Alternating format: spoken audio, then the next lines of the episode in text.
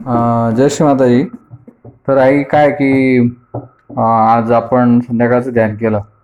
तर ध्यानामध्ये जवळजवळ आपण आठला बसलो नऊला उठलो. ओके?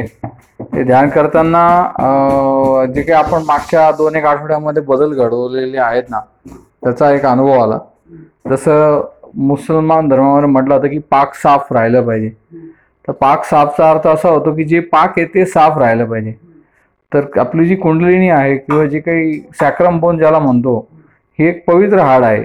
मग ते साफ राहणं गरजेचं आहे. म्हणजे काय आहे की आपली पचन उत्सर्जन संस्था जी आहे किंवा जे आपलं पोट साफ होणं हा जो प्रकार आहे हे साफ होणं गरजेचं आहे. जर आपलं पोट साफ असेल जर आपलं पोट व्यवस्थित साफ होत असेल डायजेस्टिव्ह आणि उत्सर्जन संस्था व्यवस्थित असेल तर आपल्या मग पोटामध्ये उष्णता तयार होत नाही. उष्णता तयार झाली की जे चित्त अस्थिर होतं ते होत नाही. चित्त अस्थिर झाल्यामुळे जे उष्णतेचे वेगवेगळे रिॲक्शन किंवा इफर्गेशन चालू होता ते पण होत नाही. तर पोट साफ होण्यासाठी आपण एक दिनचर्येमध्ये बदल बदल घडवला. सकाळी लवकर उठणे रात्री लवकर झोपणे दोन वेळा जेवणे पंच्याहत्तर टक्के जेवणे व्यवस्थित खाणपान करणे. तर हे सगळं केल्यामुळे काय झालंय की बऱ्यापैकी पोटाची उत्सर्जन संस्था आपली सुधारली. तर हे करत असताना आपली निर्विचारता पण वाढली. आपल्यामध्ये उष्णता पण बऱ्यापैकी कंट्रोलमध्ये आली.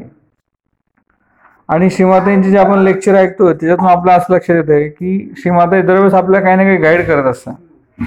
तर जसं श्रीमाते सांगितलं की तुमची तपश्चर्या एकच आहे की तुमचं चित्त कुठे एवढं बघायचं आहे तुम्हाला.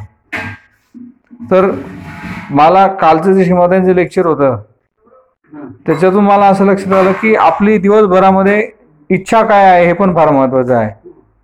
आपण कोणकोणत्या गोष्टींची इच्छा करतो? आपण त्याच गोष्टींची इच्छा करतो ज्या गोष्टी आपल्याला आवडतात किंवा आपल्याला हव्या असतात. त्यामुळे जी गोष्ट शुद्ध नाही आहे आणि ज्या गोष्टीमध्ये आत्म्याच्या विरोधात किंवा मटेरियलिस्टिक गोष्टी आहे त्याची त्याची जर इच्छा करून आपण त्याच्यामध्ये चित्त वाया घालवलं तर ते आपलं कुठेतरी लेफ्ट राईट नाडीवर देऊन जातं. किंवा ते आपल्या सात चक्रामध्ये कुठेतरी बसून जातं.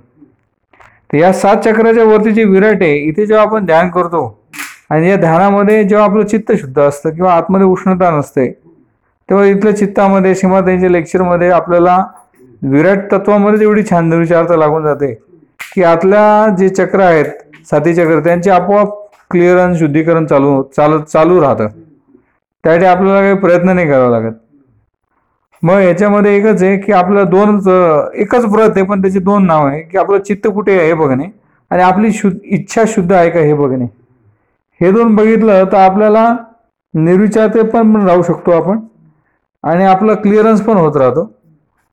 आणि आपलं चैतन्य पण येतं. तर हे आत्तापर्यंत समजलं आहे जय श्री